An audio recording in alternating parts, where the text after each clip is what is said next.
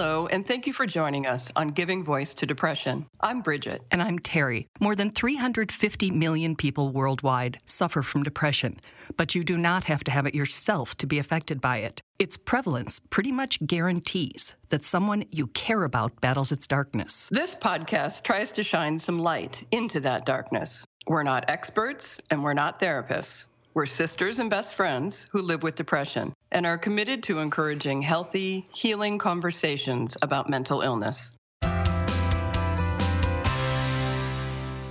Episodes in this season are made possible by a grant from the Charles E. Kubly Foundation, which is dedicated to bettering the lives of those affected by depression. We are solely responsible for podcast content. Hi, Terry. Hello, Bridget. Today's episode is our season five in review. We're going to kind of wrap it all up, and what a season it was, Terry. Oh, I learned so much. When we started giving voice to depression, we worried that nobody would want to talk to us about their depression.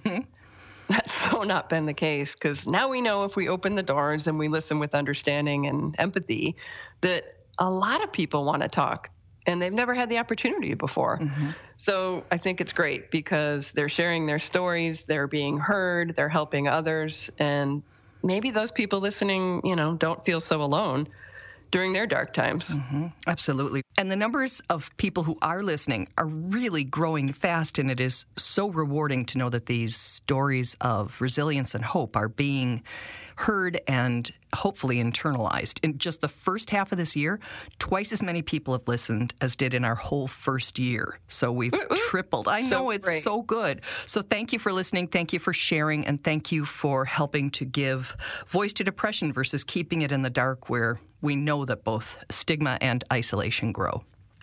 And, you know, that word normalizing, I think, is used a lot, but, you know, it really is making normal talking mm-hmm. about it. And that's what we're all doing. Mm-hmm. And it's, um, yeah, it's really what needs to be done. So it's exciting. Yes.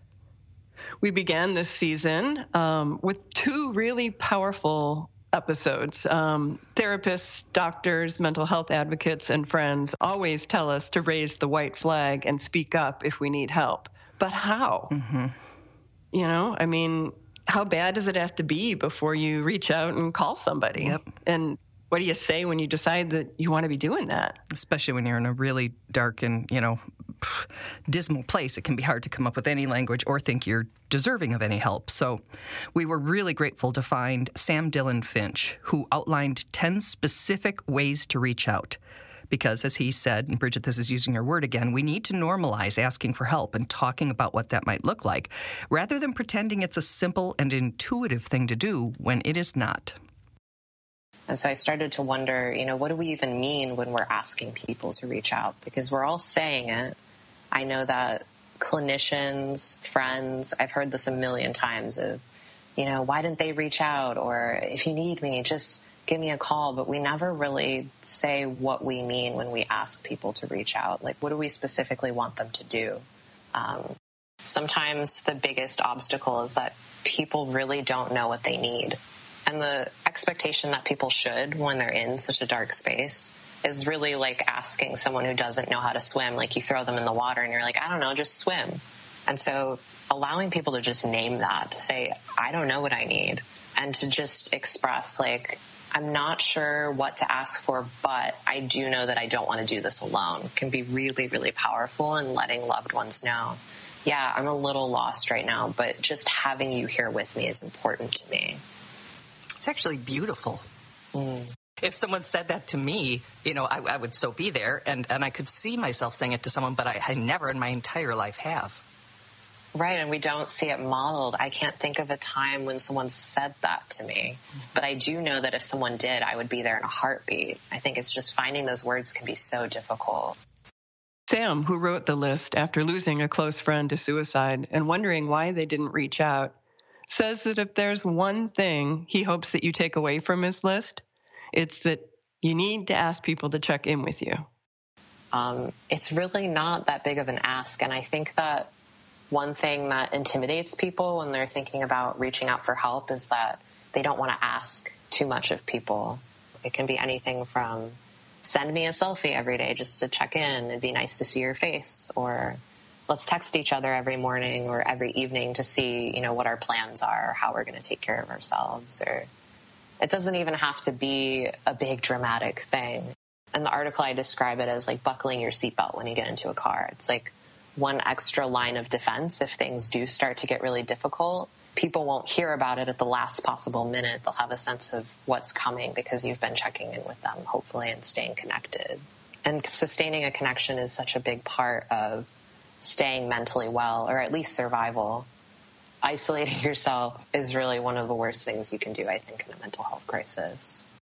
Mm, we really cannot recommend these episodes enough. I mean, who does not need one extra line of defense?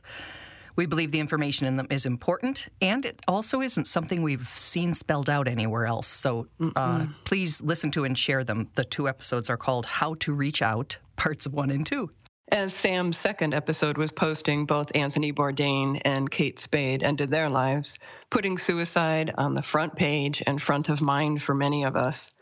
Since its recommended practice is always to offer a way to access help when discussing any triggering topic, we profiled National Suicide Prevention Lifeline and talked with its director, Dr. John Draper, about both how a call can truly help and the fact that the vast majority of people who consider suicide get through the crisis alive.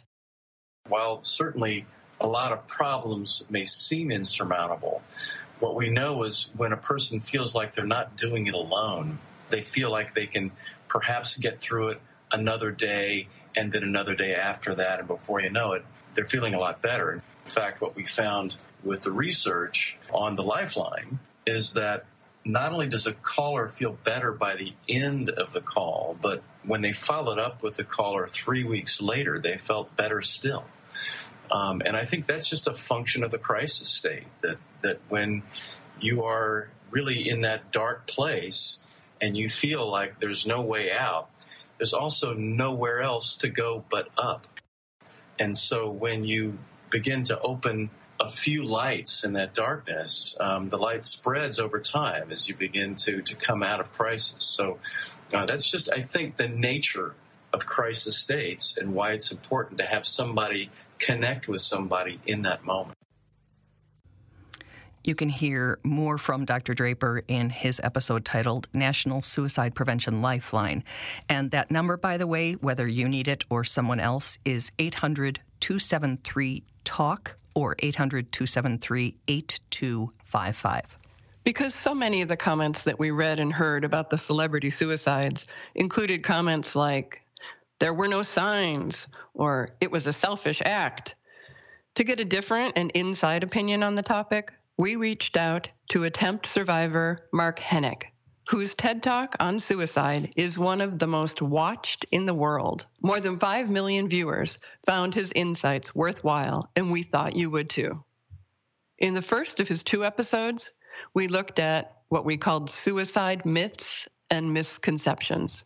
We looked at seven common comments, including the wide held belief that people who are suicidal want to die. Yeah, this is probably it's probably the most common myth that I hear uh, that people really want to die, uh, and usually because the person themselves believe that the person themselves argues that that they that they want to die, that they need to die.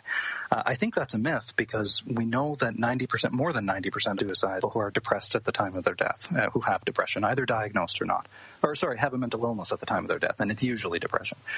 Um, that's important because that has a way of limiting your view. That that um, it, it, not only limiting your view, it also uh, uh, has all kinds of other impacts on you. It makes you tired. It makes you irritable. It, it, can lead to other health problems. So really, what the person doesn't want to do is is deal with that kind of existential dread anymore, that pain anymore, that um, uh, difficulty that comes with that struggle. Uh, it's not necessarily that they want to die; it's that they don't want to live that way. I think. And Mark Goodenow, uh, we asked him in the next episode to share his lived experience, and that episode is called A Suicide Attempt Survivor's Story of Hope. It can be so, so hard in depression's darkness to believe anyone or anything that says it will pass, there is hope, hang on. But when you hear it from someone who has been there, who knows just how hopeless life can seem and how few options depression leads you to believe you have. The words have a credibility and empathy that's hard to ignore. We hope you will listen to the full episode. One point in it that we really want to emphasize is how society can do a much better job at prevention almost everywhere it seems like the community's approach to suicide prevention uh, is to building fences and means restriction it's called on bridges uh, and putting phones on bridges. You know that's a necessary part of the system i guess but we need to be preventing people from ever going there in the first place. Because once you open up that cognitive pathway in your mind once you unlock that way of thinking it's very difficult to unthink about suicide. You know, it's I've long since achieved a good place in my recovery, and I've learned so much from these experiences. But I can't forget that I used to be suicidal. So I think that's where we need to be doing the real intervention is to be helping kids and therefore their parents, because they're their first kids' first teachers, uh, to better understand these issues, uh, to realize that medication and hospitalization and therapy, those are all important tools we need to have downstream. But we can actually do things way further upstream, like teaching kids about their emotions, for example, how to name and label their feelings, uh, how to cope with stressors and emotional distress in more uh, constructive ways. These are all really basic skills that we can teach kids from a very early age that can help to avoid these things much further downstream. Mark mentioned hospitalization and therapy and medication, all as important tools. And in our next episode, titled Genetic Testing for Personalized Depression Meds, we looked at how DNA testing is finally being applied to mental health patients to help pinpoint the prescription that's most likely to work for your specific biology, potentially avoiding a lot of wasted time, frustration, and possible danger. Here's Dr. Dan Dowd from Genomind. So when it comes to comes to treatment for things like depression, anxiety, the the medications that are usually taken, it often takes eight to twelve weeks to figure out whether they work or not, and that's a long time to wait to see if a medication is going to work. Um, if it's if it's side effect related, you usually know that pretty quickly. You know, within the first week or two, you'll know that you can't tolerate a medication. But to, before you, you you officially give up on a medication, the recommendation is that you go at least uh, eight to twelve weeks. And so, we we want to minimize that as much as possible. And uh, genetic testing is one way that we can minimize that. So, if we can identify people ahead of time who are more likely to have side effects to certain drugs or more likely to have a response rate or better yet, a remission rate to certain drugs, well, then that's useful information. That episode also features Megan Amaya, who detailed and shared her struggles with the wrong meds and her recovery, aided by the correct ones identified by that test. In the next Giving Voice to Depression episode this season, address the fact that a lot of men see their symptoms of depression as signs of weakness. That is one reason why they don't talk about their struggles so much or seek a doctor for treatment. It's also a factor in why their suicide rates are higher than women's. But in what we call depression and manhood, Rohrer Asmar, a bodybuilding, football playing business owner in Washington, D.C., puts a totally different spin on it. He says depression helped make him a man. I learned that pain, sorrow, anger, and sadness are a part of life. Emotions don't care if you are a man or a woman or a household pet. For the first time, I could accept and acknowledge my weaknesses and my pain. Coming out about my depression was one of the most freeing and courageous things I have ever done. No longer am I silent or fearful about who I really am. I am comfortable and confident enough in myself to accept and face my demons. I'm no longer ashamed of my depression. I can now step in front of my mental illness and accept it as a part of me instead of always living in its shadow. And I'm here to tell you, fellas, to be bold and fearless about who you are. Be strong enough to admit your pains. Be courageous to acknowledge your struggles, regardless of how unmanly they may seem. Depression affects 6 million men per year. That episode is another reminder that depression is an illness, not a chink in your armor or a flaw in your character or a challenge to your manliness. It's just a part of who you are, just like it's a part of who we are. In the next episode, the the challenge of self forgiveness after a suicide attempt, John reminds us that the journey of recovery, seldom a straight line, requires effort and patience, and to remember that every step forward is a victory. Um, it made sense to me as just as a rational thinker that you know if you've spent 35 years not liking yourself um, it's not going to change overnight it's going to take time to undo all of that damage and create a new sense of self and I'm, I'm okay with that I'm, I'm, quite willing to allow the time to happen um, so yeah it could be that it the, the time for self forgiveness is not here yet. Um, and which is fine. I, am comfortable with that. Um, it would be nice to know if there's a magical pill, but uh, I'm okay with uh, looking and seeing if I can find my own. And finally, we took a look at the mask, something everyone who lives with depression is probably aware of. It's that smile we paste on our faces or at least the pain we take off of them, when we go out into the world and interact in spite of how we're feeling and what we're thinking inside. Andrew did a really good job explaining how the mask can be both a blessing and a curse.